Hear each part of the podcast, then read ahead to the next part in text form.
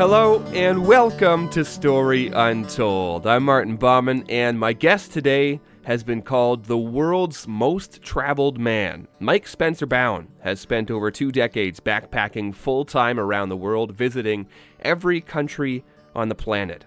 He's evaded rebels in the Congo, hunted with pygmy tribes, and taken in the underground free party scene in Eastern Europe. He survived thrashings on the sea in Southeast Asia and made a string of headlines as Somalia's first tourist in decades. He's put all these stories to print in a book about his 23-plus year odyssey, and he's not done traveling yet. So what's left for the man who's been everywhere and seen everything? I had to find out. Here's his story. I guess I'll start with the obvious question, Mike. Why? Why'd you do it? Why did you spend so much time going around the world? I think it was because I had a very strong interest in reality. So I wanted to know how things really work and what things are really like. And of course, I had to go out and find this for myself in person, because you can't really, like in academic environments, I think it's mostly bogus what you'd be taught, or even in newspapers, you know, when they have the journalists sort of parachute in and they spend a few days in Mali, let's say, and then come back out. They don't really know what's going on. So really, you got to go and take a look for yourself. And it's quite fascinating what's happening around the world and really why things develop the way they do. You find that your appreciation or your understanding of things that are happening around the world has changed as you can relate to places that you've been and remember experiences from there? Yeah, and I think like it's sort of in my mind now, like, you know how you have a grid cells in your mind that sort of keep track of where you are in your environment. So it would show where you are within a city or within a forest you're trying to make your way through. Well, I find now I've got the entire globe inside my grid cells. And that way, whenever I get memories or I learn something about history or even just a conversation about people might be telling me how things go in this city or this region, it can sort of tag onto my globe that I've got in my grid cells. And it's almost like that ancient Roman technique for remembering things, where you try to envision your own house and you're putting the memories in your house. Right. Well, in this sense, it's more like the globe is my house and I've got all my memories there. How do you keep track of all those memories? I mean, you pack all those ones in. It's got to be hard to think of which ones are overlapping with which city was here and which what memory happened where. Well, I think it's because it's mapped onto a globe. It helps me to keep it straight. And also, I have a kind of memory that's more about what stories I've been in. You know, I remember things that have been adventures or stories, and not so much things that I would just try to memorize, because I'm not really involved in that, like just getting sheets of information and trying to memorize it. Instead of remembering the various stories of, you know, different jungles I've gone through or mountain ranges and especially people I met and conversations I had. Yeah. You have a great example. I've been reading your book and about 2/3 of the way through at this point. But right at the start of the book, you open with this segment on the Palace of the Winds and this analogy there. Could you break that down a little bit and explain sort of how that applies to a lot of what you see in modern travel? Oh, yeah. That was I saw the Palace of the Winds for the first time in I think it was the mid-'90s. In Rajasthan. And it's like a facade of pink stone, quite beautifully carved. And it was meant to allow Rajasthani princesses the ability to observe what was going on in the marketplace or the hustle and bustle of the city, but without actually being exposed to any danger. So they would, get like a view of what real life was like, but kind of in a fake sense. I mean, it's almost like an amusement ride in a sense. So they're getting the vision of it without the danger or the immersement. And I think that's a good analogy now for the way a lot of people do their traveling, where they just whisk around between the major airports and 5-star or 4-star hotels of the world.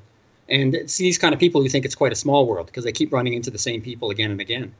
But I think if you get out of this facade and you really experience what the world is really like, you don't tend to run into the same old people. And I think you have a lot better experience and a lot more real knowledge of how the world really works. Where did this curiosity for you start, or where did you first have your experience of getting out of that frame of thinking about the world to realize that there was more to what an experience could be, what travel experience could be, than simply doing what everybody else was doing? I think even from the very start, I noticed that, because I'd learned certain things. Like for instance, in school, I was quite good at getting high marks, and I was very motivated because my teachers had told me I didn't have to attend if my marks were high enough. Mm-hmm. So I made sure that I had high enough marks where I only had to come in for the test, and the rest of the time I just did my own thing. And I was quite good at, for instance, social studies is something that's the equivalent of history. And I think I had the highest mark in Alberta for the departmental exam for that. So I was quite good at it. But once I got down to Central America, which is my first off-the-beaten-track destination, mm-hmm. I noticed that everything I'd learned in this academic sense was mostly useless, or a good part of it was wrong as well. And when you actually talk to the people down there to see what's really going on, and you look at what poverty really looks like, or the different grades of poverty, or how the people who are doing well in a town, how they would think about their circumstances. It was completely different than the book learning.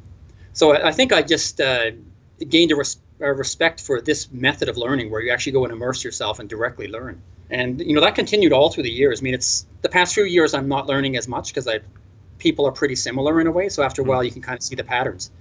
But it was definitely interesting enough to keep me going for more than 2 decades. Right, you kind of toss the book out the window that first experience, and you realize that what you've learned isn't going to apply anymore. Yeah, like the academic knowledge. I mean, for instance, like here's some examples of it. Like recently, one of my buddies came back from Afghanistan, mm-hmm. and he was joking around about how the Americans are talking about the Russians were interfering with the American election, and he was just laughing about this because he said he was with a drunken American official. It was telling him how the election would go in Afghanistan. This is before the election happened. It was 6 months before. And he said, there'll be these two contenders. There'll be this guy and this guy. It'll be really close in the end. But then the presidency will go to this guy. And General Dostum, he'll become vice president. And they'll make it look like they're kind of contending and they're getting quite angry at each other. But then they'll have an agreement, and that's how it'll work out. Uh-huh. And 6 months later, that's exactly how it worked out. Uh-huh. So it's like it's a scripted election. Now, I'm not saying that it shouldn't have been. I'm just saying that it's kind of hypocritical when they're later complaining about foreigners interfering in their election when they go around and do the same thing, right? So what were the first things that opened your eyes getting down there to seeing how much more there was out there to see and how much more there was to learn and experience? Well, I was quite surprised by how cheap it was there, for instance. So you hear about people making incredibly low, wages. But down there, I was getting hotel rooms for 10 cents a day. Oh, my God. And that's for a big hotel room where 3 people stay there. So, yeah. More commonly was more like 50 cents or $1. But I began to understand how people could work for 50 cents an hour, and you could still survive like that. And I was talking to some people who were trying to do charity work down there as well, and I was learning how difficult it is. I mean, it's very, very hard to do charity work that's in any way useful. In a way, it's nice that you're trying to be nice, but that's about all that can be said of most of it, unless you're really quite clever. Now, at this time, were you harboring any thoughts or plans of pursuing, a post-secondary education? Were you looking down a career path, and this was sort of a taste before that, or were you already entertaining thoughts? No, not really. I mean, I think my way of making money was I'm both a really good businessman and a really poor businessman at the same time. So I'm able to. I can look at and see a business opportunity. So I would look at, something like, for instance, I met a guy once who was carving wooden chickens, and he's really, really good at it. Uh-huh. And because of the Asian economic crisis at the time, he was selling them for $1.50 each.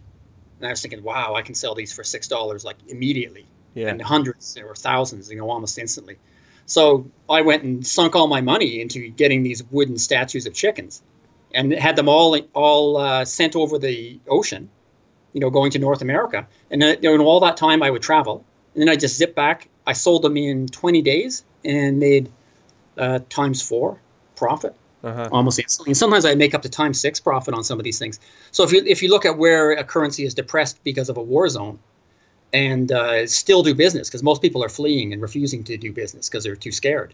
Well, if you go in there and take advantage of a business opportunity like that, you can make a dog-choking wad of money really, really quickly, and then just use that to continue backpacking through, similarly cheap countries.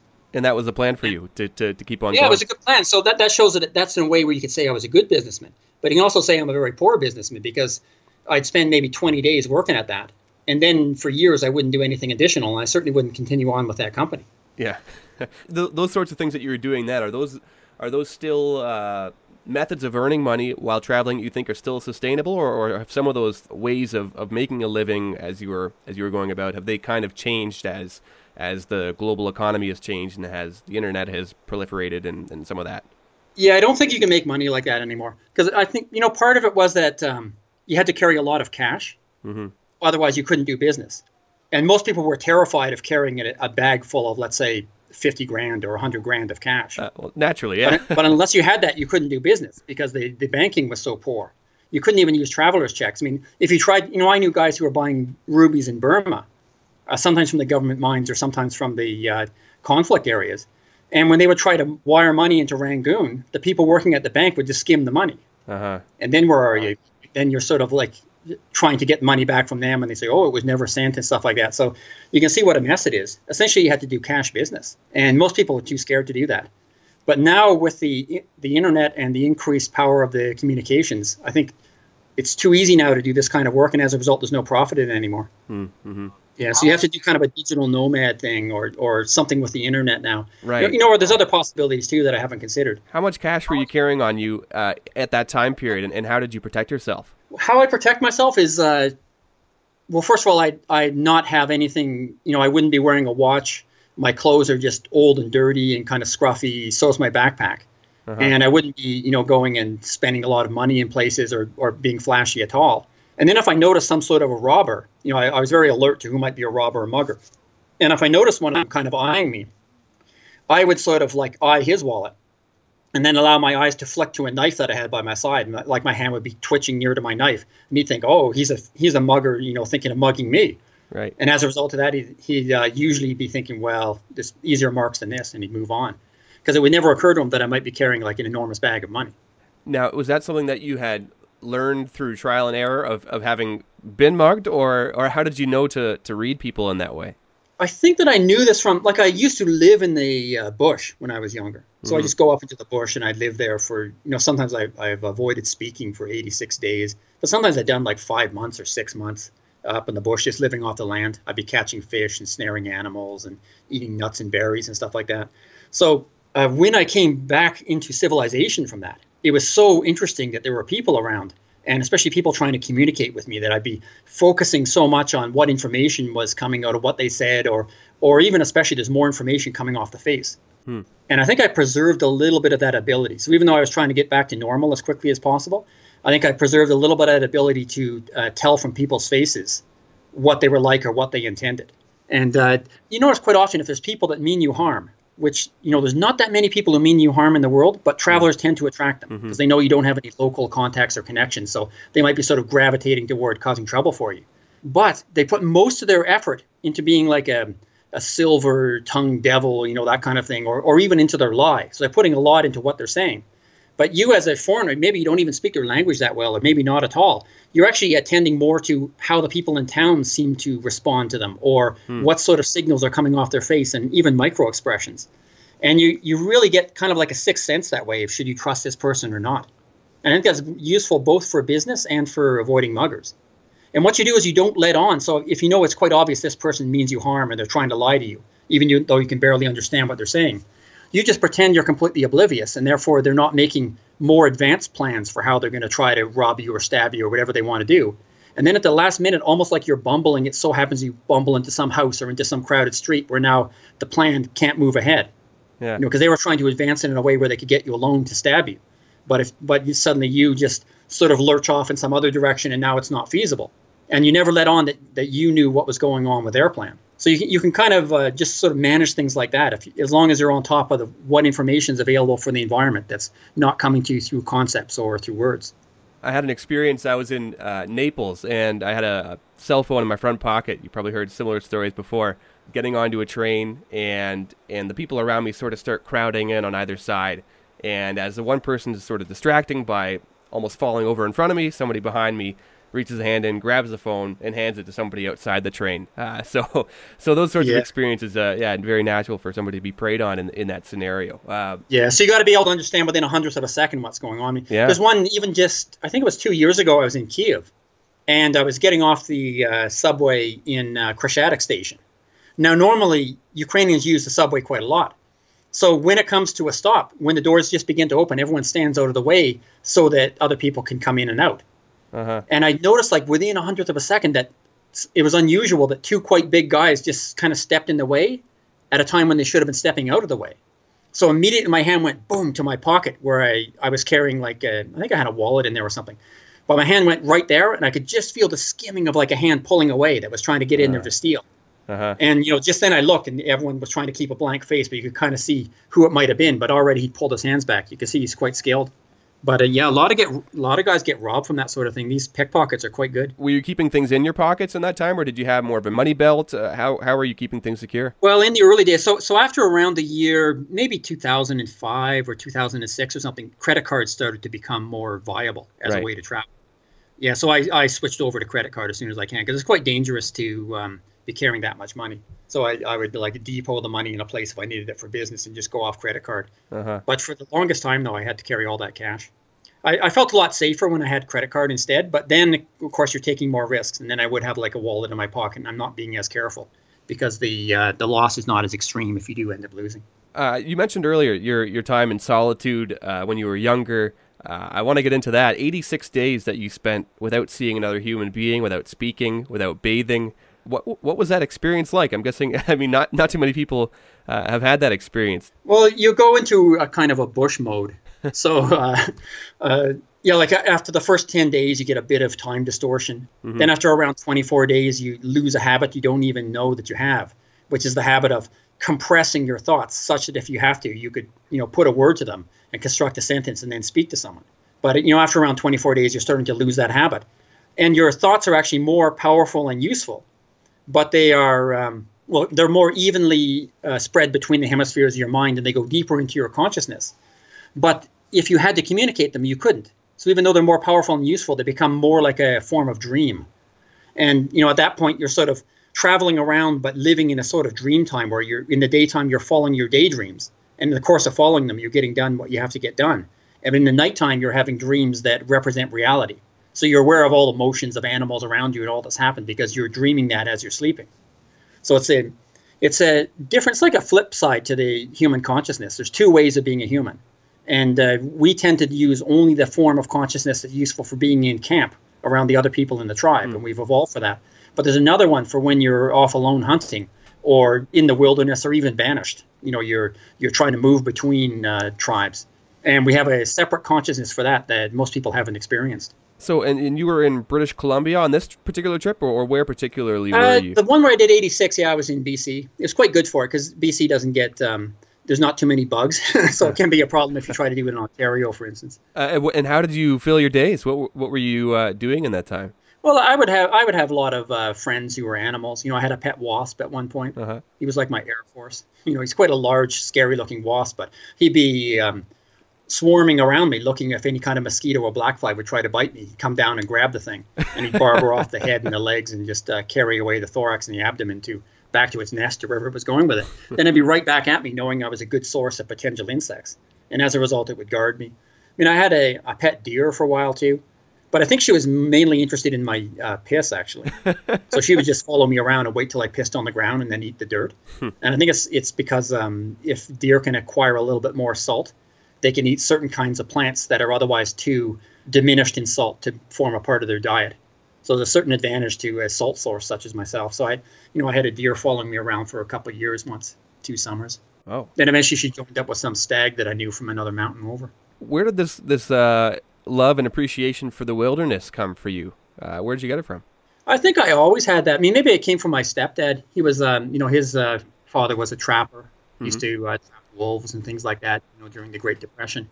And he sort of grew up with this idea of canoeing everywhere. He was from Ontario, so he had this idea of being outdoors and really interested in the north. And I think I learned a little bit of that from him. And then I just carried on. You know, even when I was in Calgary, I was right outside of town, close to Fish Creek Park, which at the time was a real park, and it really was, you know, the outskirts of the city. And as soon as I could, I was getting up into the Rocky Mountains and doing some climbing and things like that there. Yeah, so you were, correct me if I'm wrong, but you were born out east and then made your way to Alberta and then British Columbia later? Is that right? Yeah, I was actually born in Ottawa, but my parents were from Nova Scotia and Newfoundland, so I lived out there as well, and then in Ottawa, and then in Alberta also, and then in BC quite a lot as well.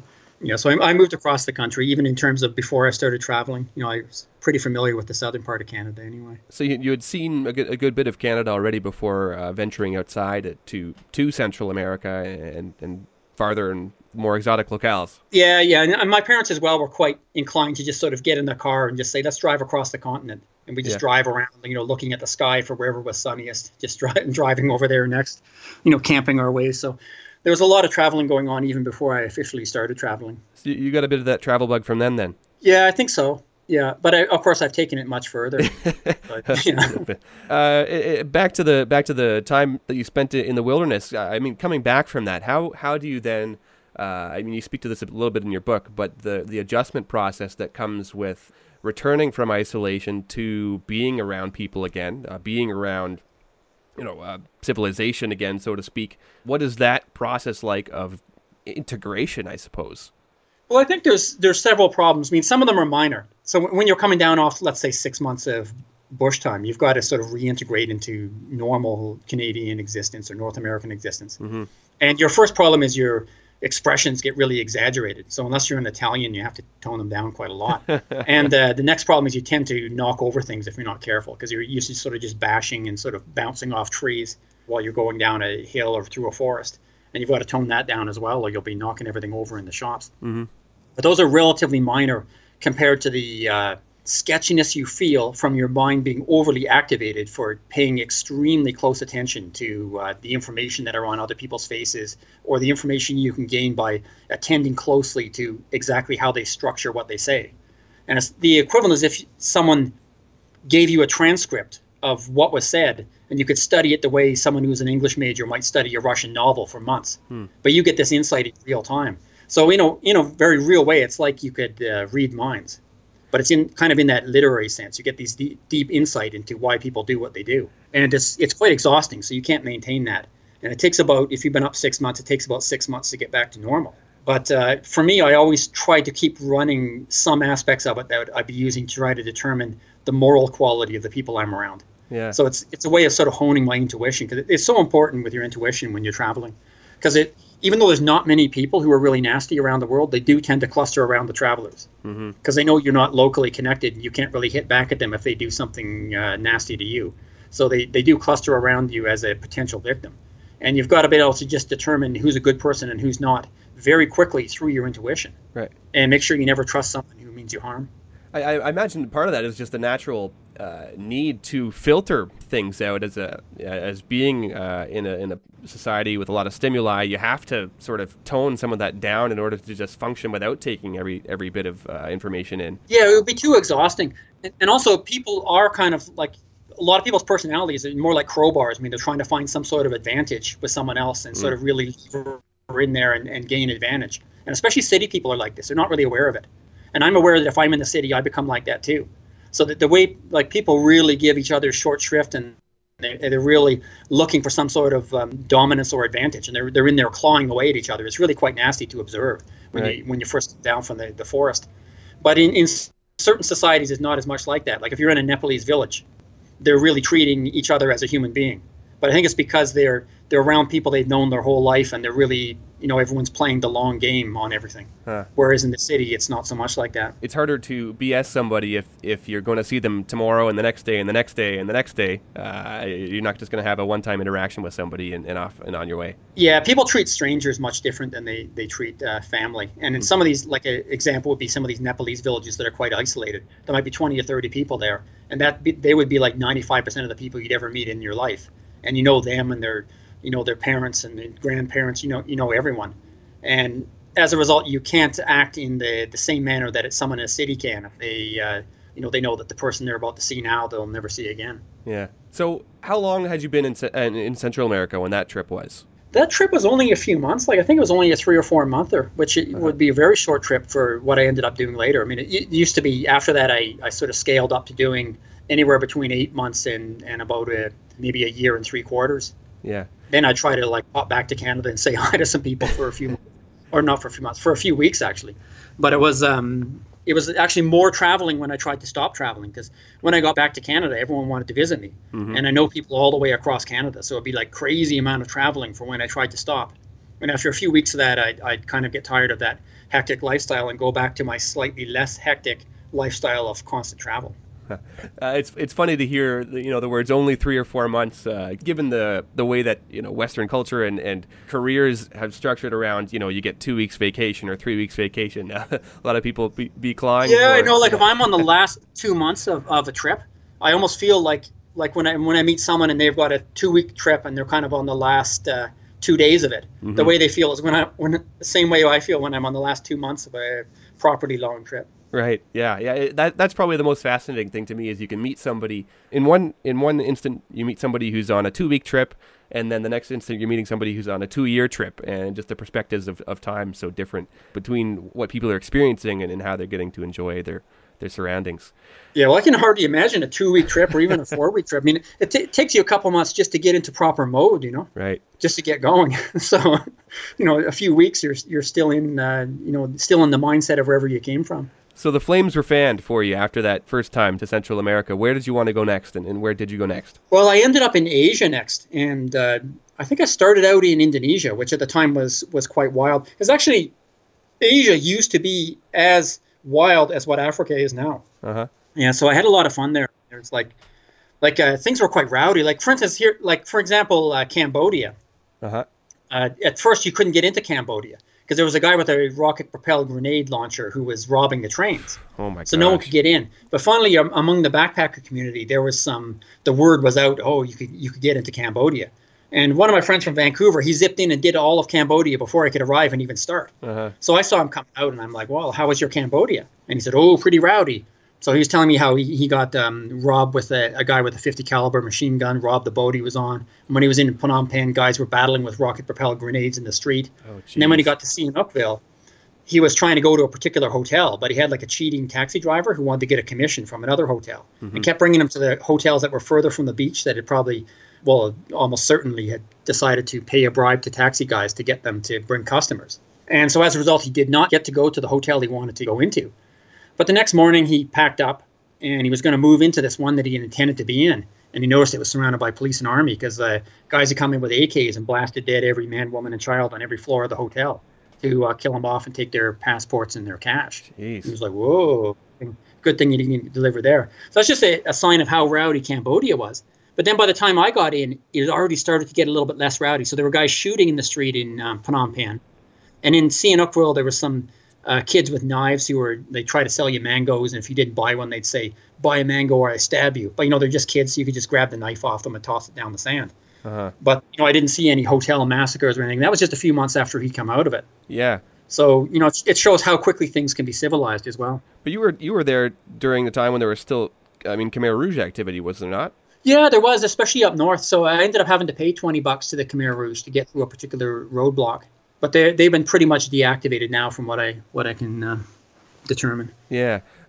What were your main takeaways when you were in that part of the world, when you were over in Asia and Southeast Asia? The things that come to mind as you think back on those countries. Well, I was surprised by how for the economies, of course, it was interesting to learn about the various forms of corruption they had going on. Uh-huh. So when people talk about African corruption now, which a lot of it there, Asia used to be just as corrupt. And to some extent, they still are. And so I found that kind of interesting to learn how that works. And in a way, it's a little bit like feudalism. So it's like they're putting their family before the rule of law. Hmm. And, that's the beginning of it. And in a way, that's sort of like a moral stance that was quite common during feudal times. So it's not like it's a really outrageous thing. But, especially in the early days, I was trying to do business there. So, I had that in mind to sort of examine how things went from a business point of view. And yet you had to be very careful doing business. But now it's so developed that I don't go as much to Asia anymore. I go, I was recently in Pakistan and Bangladesh and a few other areas, but I think almost Thailand's a bit too built up for me in a few of the other areas. Mm. But it was exciting back then. It was like the Wild West. But now I think for the same thrill, you should go to Africa. And for that reason being of just a little bit less prepackaged sorts of experiences or for what reason? Well, I think so for Africa, if you're not in the main tourist areas, mm-hmm. There's nothing packaged at all. You really have to make your way everywhere. And you get a problem like, for instance, if you're doing the Congo, you got to find a way to deal with the police because they're going to be constantly trying to shake you down and basically steal everything you own. They're really quite bad. They'll come up and be threatening you. They're going to shoot you unless you hand over the money. And they're almost like the center of corruption for that part of Africa is the Congo, and it sort of spreads out from there.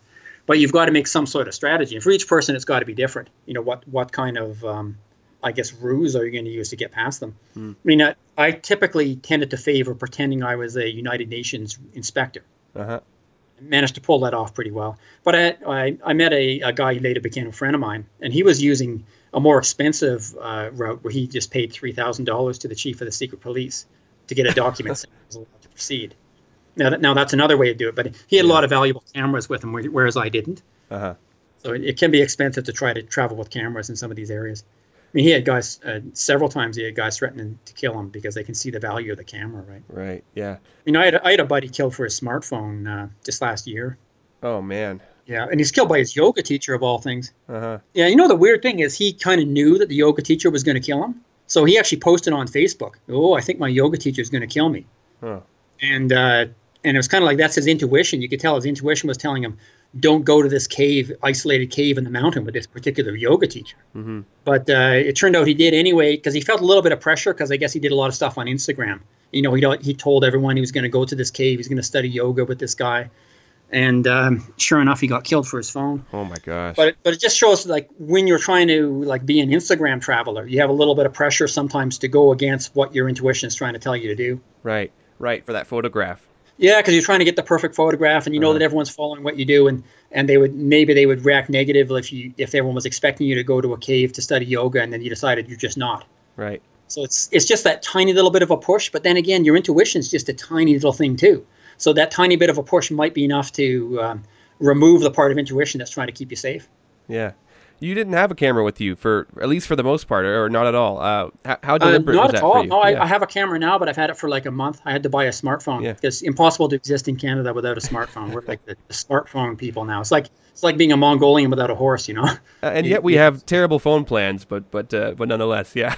Yeah. Well, people expect you to have one. It's almost rude if you don't. Right. Because, you know, everyone expects you to be, like, especially if you're doing a lot of media, which I was doing, you know, they expect you to be contactable at any moment. You kind of need to be. Mm-hmm.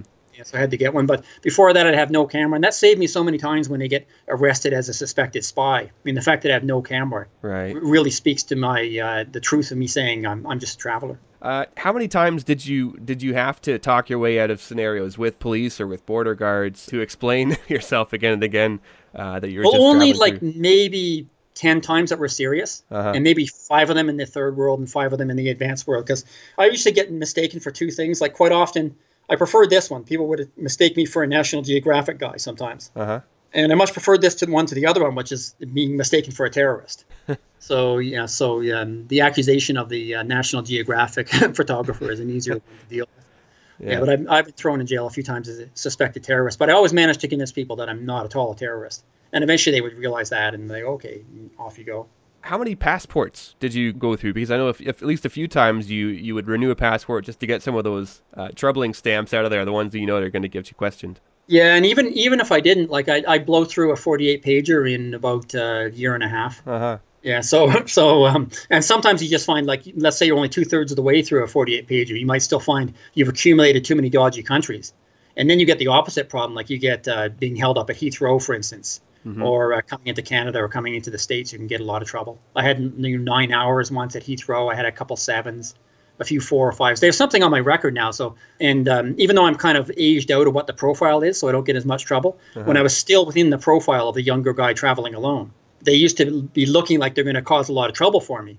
But then they call something up on the screen. They say, "Oh, okay, Mr. Bown, actually, you can go." So clearly they made a note eventually on their file. How familiar did you become with some of those TSA agents or airport security folks if you were going? Yeah, I knew the police quite well. Yeah. Usually you get a different guy who was doing the actual interviewing, but yeah, I knew the police quite well. You know, I was joking at one point, if I knew them any better, I'd have to send them Christmas cards.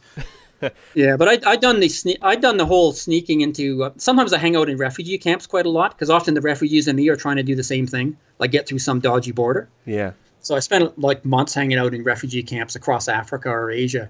And even once I managed to get through the security at Calais, you know, that the place people would cross over to England. So I managed to get through holes in their security cordon, and I ended up behind where they were checking to make sure no refugees got in. And they're like, "Oh, no, we're going to lose our jobs. Please tell me you're not going to claim status." And I say, "No, I'm just a Canadian." Right. Just trying to get on the ferry. Yeah, just trying to get on the ferry because they'd close it off for foot traffic because the whole fortress type area is trying to prevent anyone on foot from getting in. Whereas I was someone who was only on foot at that time. Right. How were you approaching the local language in each of the countries that you were going through? How much were you picking up of different languages, or how much were you getting by with English? I just learned a few hundred words of each language that's a primary one. And I wouldn't bother too much with some of the secondary ones. Uh-huh.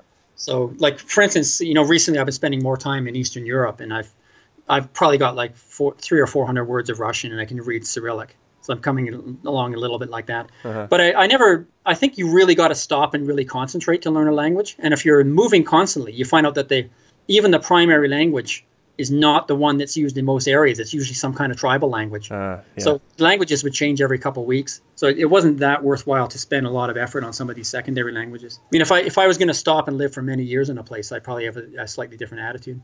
Right, yeah.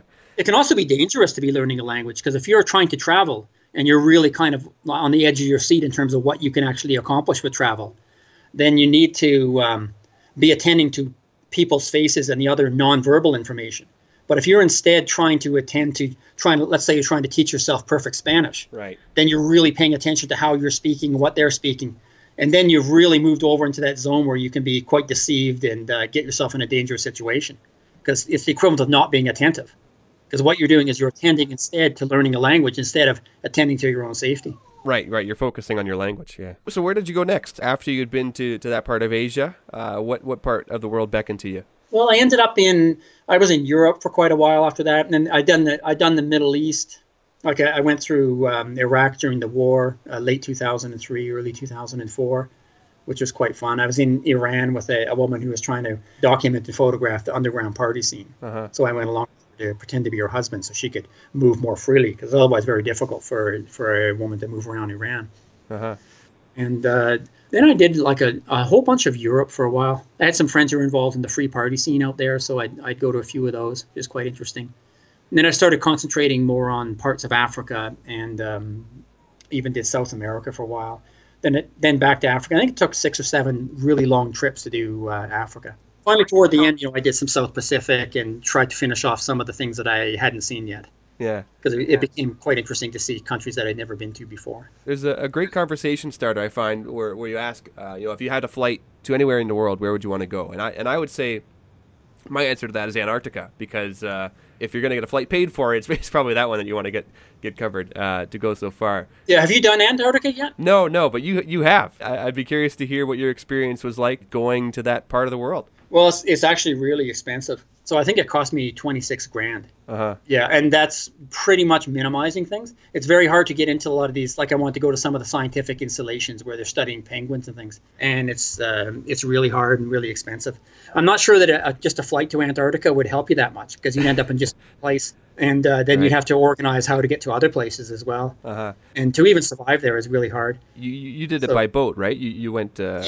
Yeah, I did it by boat. I joined one of these. It was like a converted old Russian Arctic research vessel. Uh-huh. But they took it down there with the same Russian captain. And it had sort of a shallow draft, but the ability to come in quite close to ice floes and things because it was meant for researching animals in the Arctic and geology and whatnot.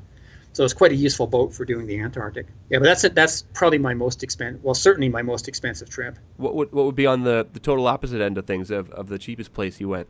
Well, the cheapest places now, Ukraine's pretty cheap. Uh-huh. Ethiopia is pretty cheap. So even nowadays, it's very hard to get a properly cheap hotel.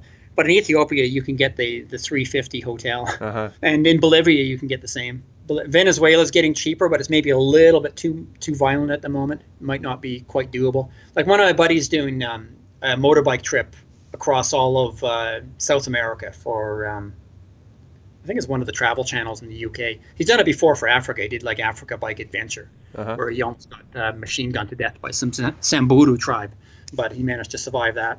And now he's doing like the somewhat easier South America, but he's finding he couldn't get through the Venezuelan border, so he's had to make kind of a detour. I think it's like a couple of years he's spending motorcycling around. Oh, wow. But it shows that Venezuela is getting tougher because he's quite a good traveler. So if he's uh-huh having trouble in Venezuela, then I think most backpackers would. But certainly it would be cheap. What were the things that you think saved you on your travels, of things that kept you going, things that allowed you to keep on going, the things that kept you from getting either sick or taken advantage of or becoming dejected with the whole experience? Well, okay, in terms of getting sick, I'm actually have very good health. So I've never seen a doctor for any reason, which was, a pretty good claim. I used to have the claim that I'd never taken a medical pill for any reason either. But I kind of spoiled that when I had a toothache in Bolivia back in, I think it was 2009 or 2010. Uh-huh. But, I've still managed to avoid doctors. And I've only had two malaria. So twice I had the potentially lethal falciparum malaria. But both times I was able to catch it really early, and I just took a coartem pill or a course of coartem, and I managed to sort it out. And I think I had Zika once. So it's a probable Zika, because just at the time Zika was sweeping across the Pacific. Uh-huh. When I was in Micronesia, I felt quite ill, and ill enough that I decided to go to the hospital. And because it was New Year's, the hospital was closed, so I didn't actually manage to get into a hospital, which would have spoiled my never been to a doctor thing. Uh-huh. But then I thought, okay, I'm just going to have to wait till the next morning. But by then the fever had subsided, and so I decided, okay, I guess it's gone. And sure enough, that's when Zika was crossing through the country, so I imagine it was probably a Zika. And I get a giardia about every year and a half in Africa, and maybe every 2 years elsewhere. It's hard to avoid giardia sometimes. It's in a lot of the water and the vegetables and stuff. What does that do to you? That's that one, it's beaver fever, they call it sometimes in Canada. It's like a single-celled organism that tries to attack your gut. Ooh. So it's kind of nasty, but if you eventually you learn the signs of it. If you hit it right away with Flagyl, and I heard there's even a better drug, you can get rid of it quite quickly. But if you sort of try to tough it out, sometimes you make a mistake because it can really settle into your gut, and it might take 2 or 3 courses to try to get rid of it. So it might be like a 4-month effort to get rid of it. So it's better to try to avoid it as much as possible. But other than that, I mean, that's hardly anything for, in terms of health effects. I mean, I'm really blessed that way. Right. Now, as far as the other things, I mean, what kept things fresh for you? What sort of frame of mind allowed you to not become dejected by things not going your way, if you had certain expectations for an experience, or just to not become too fatigued with what you were seeing and to constantly have the energy to keep on going? Well, I think it's all the interesting people that I've been meeting. So, at first I was mostly interested in the landscapes and in the ecosystems. But eventually I was learning that this travel is such an excellent filter, whereby the large number of kind of boring people are sort of filtered out. And you end up being around a larger number of adventurers or people that really have quite fascinating views of the world. Uh-huh. So you just keep meeting these people who are like potentially really good friends of yours.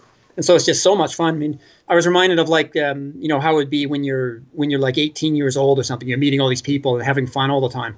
Well, travel's kind of like that as well. So you're meeting people and sort of then deciding on adventures and going and doing them and dealing with all these difficulties. So it's like these little mini adventures or even actual adventures that you're able to do with people. And it's very satisfying for a human because I think it's naturally what we're supposed to be dealing with. I mean, we're people who are evolved to be able to handle, giant ground sloth and mammoths and, cave lions and things like that. Like early on, it was quite an adventure to survive as a human. Mm-hmm. And that was 95% of our evolutionary history. So I think that we kind of crave that as a lifestyle even now, or at least I do. Who are the people that you think on your travels? I mean, you've had decades of seeing the world, but often it is the people half the time that make those experiences memorable. The ones that stick out to you as having the most interesting stories that you heard. Okay, well, so here I'll tell someone else's story. Yeah. So this is a buddy of mine. I met him in the Congo. We went together to live with the Bambuti pygmy tribe. But I was telling him some stories about Mongolia, and just an example of the sort of people you meet. Well, here's his story from Mongolia. He wanted to go in there and get some photos of the bear of the Gobi Desert. Mm-hmm. And I've since learned a little bit about these bears because I was speaking at the Banff Film Festival, and the other speaker who went on just before me was talking about the Gobi bears. So he was talking about how they survive on wingless grasshoppers and wild rhubarb. And I was kind of interested to know that. I learned that just a week or two ago because I always wondered what they ate because there's almost nothing in the desert. But at this time, this guy named Peter, who's a Slovak, he wanted to go out there and get some photos of them, and he thought they'd be worth money. So he flew into Mongolia, and he went up to the edge of the desert, found some Mongolians who had some Bactrian camels. And he tried to get them to bring some camels along and take care of the baggage train. And uh-huh. As a result, go out into the desert, find these bears, get some photos. But they told him, oh, you're crazy. You won't find any bear. You'll probably die out there. We're not coming. So he ended up having to buy a couple camels off them and take them into the desert. Now, we didn't know anything about camels. So he found that they were annoying in 3 ways. One of them is they would attract biting insects. Another one is they would get really stubborn, and sometimes they wouldn't move on. So, you know, on one occasion, you had to stab one in the hump with a penknife to get it to move. And also they'd spit on him, and the spit was kind of caustic. But he didn't want to waste too much of his water trying to wash it off, so he's suffering a little bit of burning spit. Huh. But he managed to get around through the desert, and he was finding caves, thinking the bears must be in the caves. So he's jumping in with his camera ready to take a photo. And he's finally like, oh, empty, empty, empty. But finally he jumped into one cave, and there was no bears, but there were three niches cut into the stone walls of the cave. And there were three mummified corpses, one in each niche, that were wearing what seemed to him to be archaic clothing. Oh, my gosh. Like, ooh, mummies. So then he's like, oh, I wonder if mummies are worth money. So he grabbed one of them and tied it onto the camel, and he kept going. And eventually he did find the bear, and he got some photos of it. But now he would discover later, actually, no one cares to, like, people are vaguely interested in the bear of the Gobi Desert, but they're not going to pay money for the photos necessarily. Mm-hmm. So it's kind of like a losing business proposition for his whole photography expedition. But anyway, he didn't know that at the time. But he goes back to the Mongolians, and he thinks he'll make some of his money back by reselling them the camels. But they're like, oh, no, these are now used camels. Ooh, very used. The price has to be low, right? So he loses a lot of money on the camels. Uh-huh. But then he's thinking, okay, but I'll make it back with my photos and with my mummy. So he goes to Ulaanbaatar, and he's trying to shop around for the photos, and he finds out that actually they're not worth a lot of money. But he thinks, okay, what about the mummy? So he goes out to the university there, and he says, oh, do you want to look at this mummy I found? And they're like, go away. We're a metallurgical university. We're not interested in mummies. So no success there either. But he doesn't give up. So he makes a box, he puts the mummy in it, he puts all the stamps, and at the time he was living out in Vancouver. But then at the last minute he's thinking, oh, should I really send this box? It might be kind of dodgy to do so. But here he has an idea, and because he's a Slovak, he's a little bit sleazy. But he was with, he managed to hook up with this Italian girl in the hostel.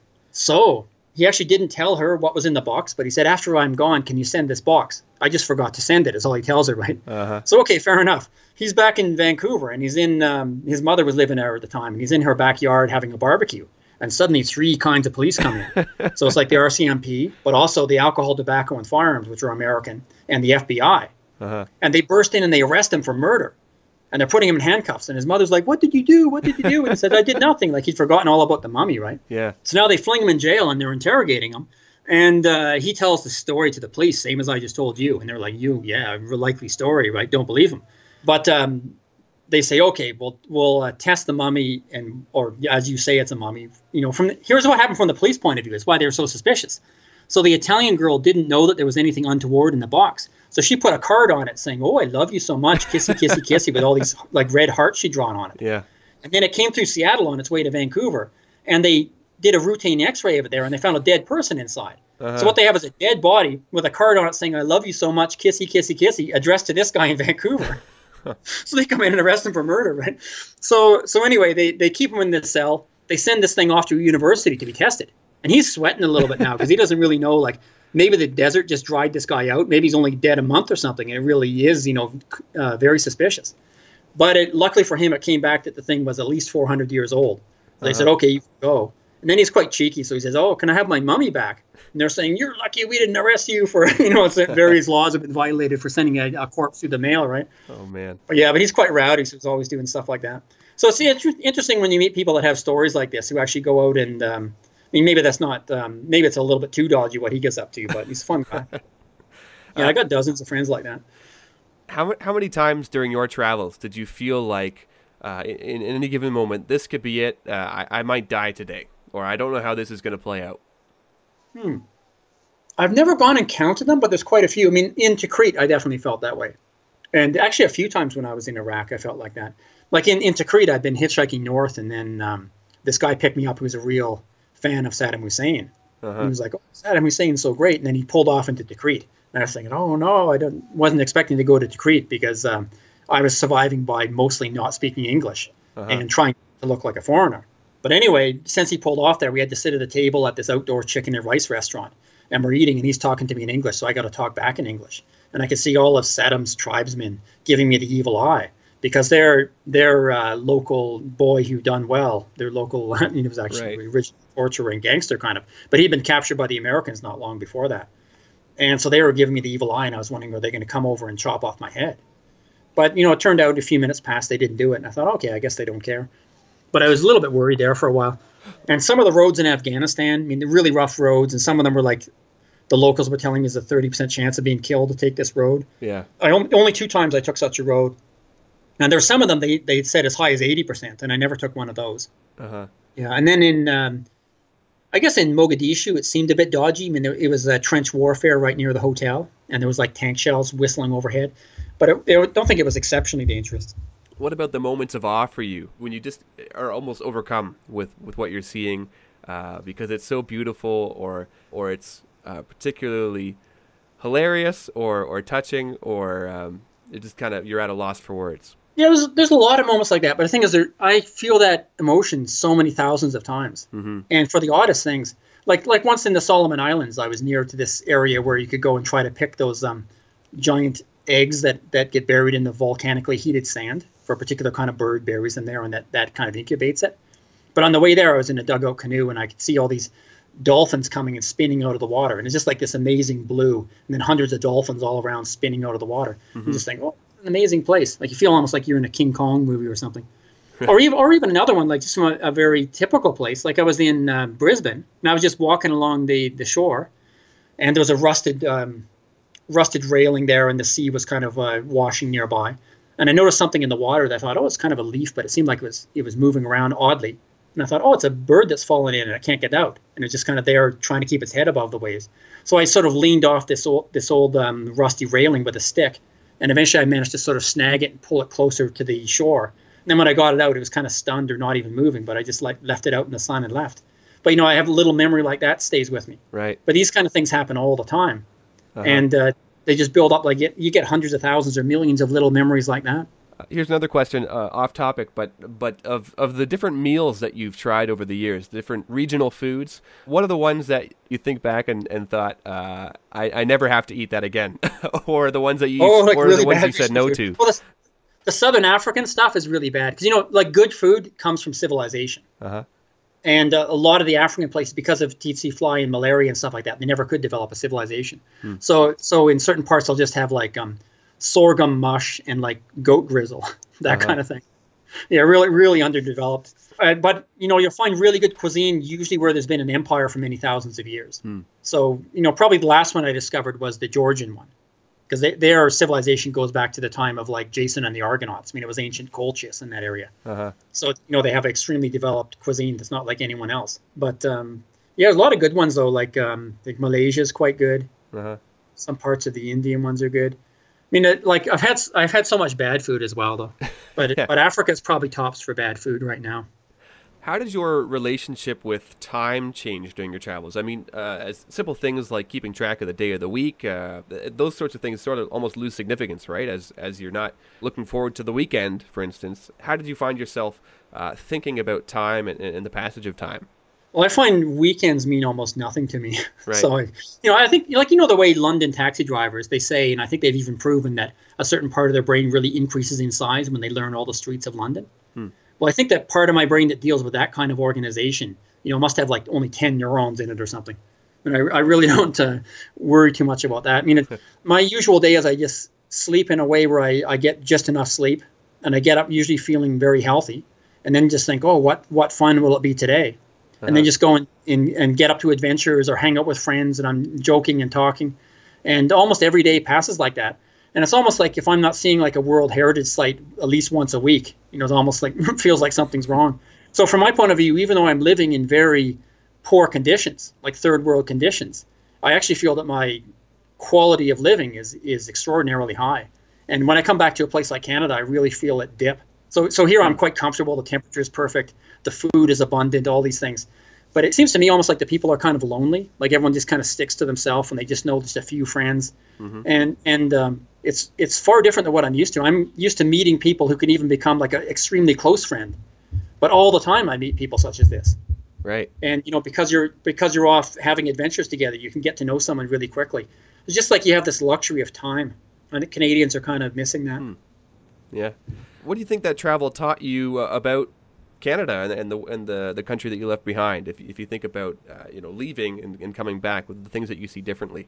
Well, I notice an odd thing now. So there's like a political polarization happening in Canada now, and you meet people who are either like they're very right wing or they're very left wing, and it seems like the one thinks the other is quite evil. And I find this very strange because from traveling around, I've become more and more centrist.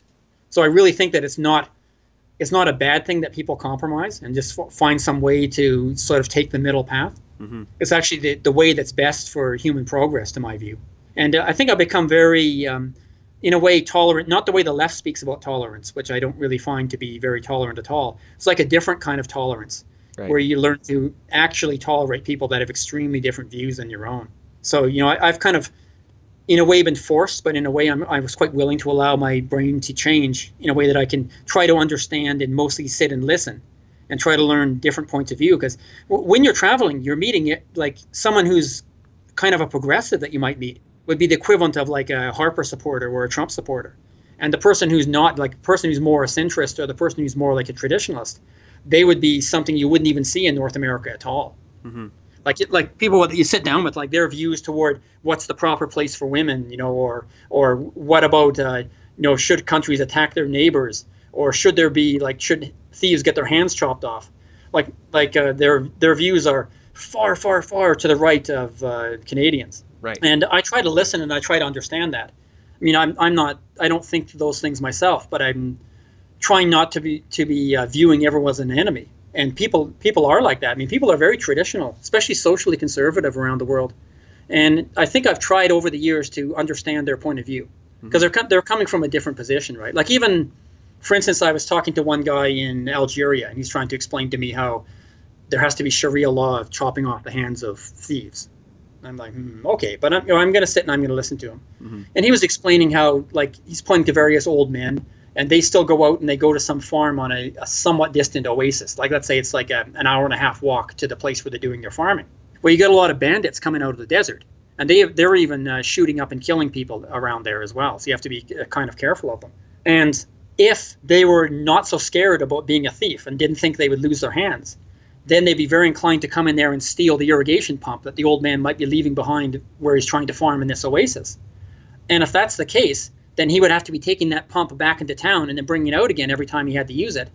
And then that being the case, it would mean that as an old man, he can't be a farmer anymore. Uh-huh. Because now he'd need his strong sons who were able to carry that out and bring it back. So it would actually make him incapable of living the life that for him is the life he wants to live. Like, he wants to be a farmer, he wants to farm his oasis. That's the way he views like being useful in old age. Mm-hmm. But if you allow thieving to be out of control, then that doesn't work. So it's, you know, I learned that just by trying to listen to someone as they describe to me why there has to be such an extreme punishment for thievery of chopping off hands. Mm-hmm. And I can understand his point of view, and I'm not saying that Canadians should have that point of view. I'm just saying that now I can understand his point of view from listening to him. Right.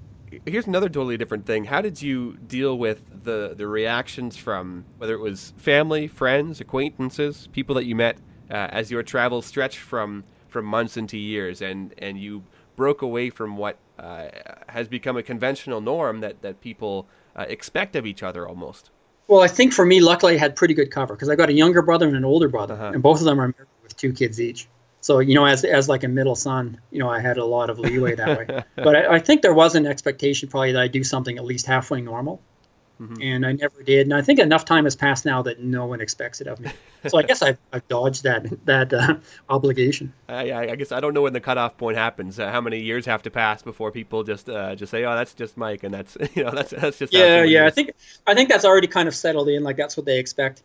Because, you know, if I'm typically gone for a year of traveling and then maybe I come back for Christmas or something, right. You know, after, you know, several decades of that, eventually it settles into people's minds that that's probably what I'm going to continue to be up to. What's your relationship with travel like at this point? How strong is your appetite for seeing more, or how do you go about your travel now?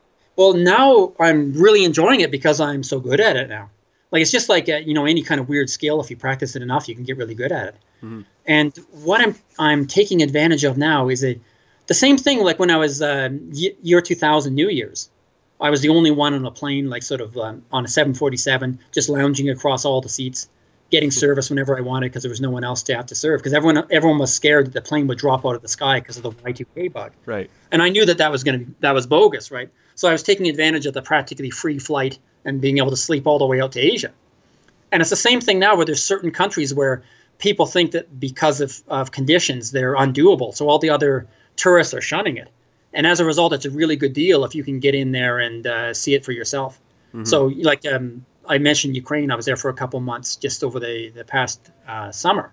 And it's a really good place to visit because everyone's afraid of the war and they're staying away, which means that, first of all, it acts as a bit more of a filter. So you're meeting slightly more interesting people because these people are brave enough that they will go there despite that. And also you're taking advantage of a lowered currency. In fact, it's the process by which the currency doesn't get as lowered is that certain people are not scared away. Mm-hmm. If everyone was, it would be lowering even further. So, you know, you can live very cheap there, very well for very cheap. So I guess at the moment I'm taking advantage of deals. Yeah. You make another great point in your book about just the accumulative value of the sorts of things that are out there to see right now and how there's no guarantee that those same sorts of things are going to be accessible in the years to come. You know, things like Machu Picchu with the demand that's there constantly. And it's going to be unvisitable. I think the way it can go, you can see about the Grand Canyon, mm-hmm. what happened to that.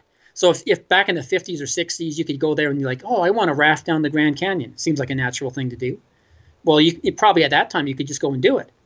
But now if you want to do the same thing, I think it's like an $18,000 fee, or you've got to wait 4 or 5 years. It could be even 6 or 7 years. I was hearing various numbers that were very high. So you can see that the whole world now is becoming exceedingly rich. So, you know, all of China is going to be considered a rich developed country soon. It's almost on the brink of it. So it's going to flip over and be considered rich quite soon. Uh-huh. And you can see more and more Chinese people traveling. The Indians are just starting to travel. The Malaysians already are. So you can see more and more people are getting the money to go out and see these things. And I think a lot of these World Heritage Sites, or the things that are especially spectacular, things like Petra or Borobudur, or there's so many of them, right? Those ruins in Cambodia, like Angkor Wat and stuff. Eventually they'll be almost unvisitable because there's so many people swarming in there. And a lot of Europe is like that now. Like if you try going to Rome and seeing the Colosseum, and I'm not sure if you tried to do that, but you might have noticed how expensive it is.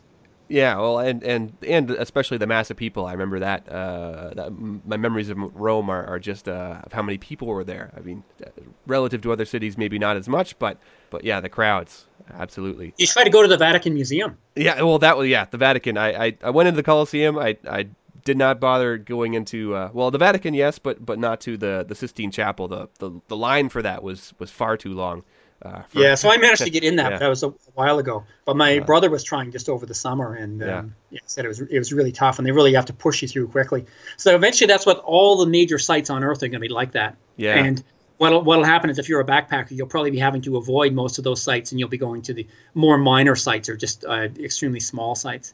Uh-huh. So it's a perfect time now to go out and sort of carpet bag these travel experiences at a fraction of what's their true value. If you're going to give a pitch to somebody, a sales pitch to somebody who's working in that job where they have 2 weeks and they're trying to think, why would I get out and go anywhere? I've got everything I want here, or I just can't think about why I should ever leave. How do you convince them to get out and go and see some of the world? Well, first of all, I might not try to convince them because I tend to sort of talk to them a little bit, and I'd see, are they someone who's very interested in the world? Mm-hmm. Because some people aren't, and that's fair enough. Mm-hmm.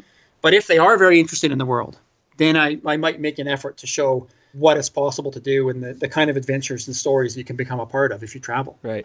But if they're not, I'd probably try to steer them towards some place that's just kind of fun. Because there's some areas we can just go and you can party. Right. So, for a lot of people, perhaps if they're just taking a short trip off, short break from work, maybe it's better they go to a place where they can just get drunk and go to the disco or whatever. Yeah. That's fine too. So I'd be trying to sort of tailor my advice to this sort of person I think there are. But you do meet people who are kind of intellectually unsatisfied. Maybe their minds are working a little bit more than the average person. And if that's the case, they really should go out and see some of these different parts around the world. Right. And there's also the people that will say, I would love to do that kind of trip, or I would love to go there. But I think we as humans are very good at making excuses for why not. And some people there, that may very well be the case that, that you can't afford to go there or you have things that are keeping you from going. But I think we are good at making excuses for why not to get out and go experience new things. And maybe it's a hesitancy to experience change and to experience uncertainty. But I don't know what it is. It's usually time that people can't afford these days. I mean, I even talk to some like safari operators in Africa, and they say it's not the expense anymore. People hardly care what it costs. It's that they can't afford the time. Because, even like wealthy people from North America used to go out sometimes and spend like 4 months on safari. Yeah. But now, you know, it can't be like that anymore. No, everyone works all the time. Really, they work and they work and they work. I'm not sure what they have in mind. Like I meet sometimes people who are working quite a lot and doing extremely small amount of traveling, but they claim to be really interested in it. And they're thinking, well, I'm going to travel after I retire. And I'm thinking, no, you're not actually, because unless you develop that skill over time, you won't have it when you retire. Like let's say you hardly ever or never travel. By the time you're 65 or 68 or something, you're going to travel. You won't have the skill to travel. It'll be too bewildering. You'll end up probably going on a package tour. Right. So, you know, you've got to keep your skills up or develop those skills if you expect to be able to make use of them later in life. What else has travel taught you about yourself and about the world? Well, it has taught me that I was quite surprised at how kind and humane people are, even in the most violent, warlike countries. Mm-hmm. Because I always wondered when I was younger, I would think, could you go to Sudan, or would people just immediately shove a spear through you and kill you? Right. And it turns out that people are just as kind and as generous there as they are in other places. So I think that there's a commonality to humanity that makes travel possible. And most civilizations or tribal areas or whatever, they have some kind of an intact social order with usually an idea that you shouldn't mistreat strangers. So I think it's a wonderful thing about the human race spread around the whole planet that you're able to sort of drift around and just try to go from friendly person to friendly person and just take a friendly look at the whole planet. Uh-huh. Well, Mike, thanks so much for sharing some of your time and your experiences. Yeah, you're welcome. It's been a lot of fun.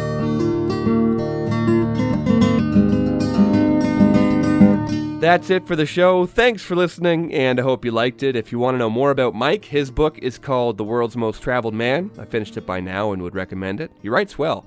If you enjoyed the show, you can do me a favor and hit subscribe. If you're on iTunes, you can leave a rating and a review. It helps other people find the show. You can also help out by passing it along to someone else you think might enjoy the podcast. Theme music for Story Untold is by Dr. Turtle off the album You I'll Ah. Once again, I'm Martin Bauman, and this was A Story Untold. See you next time.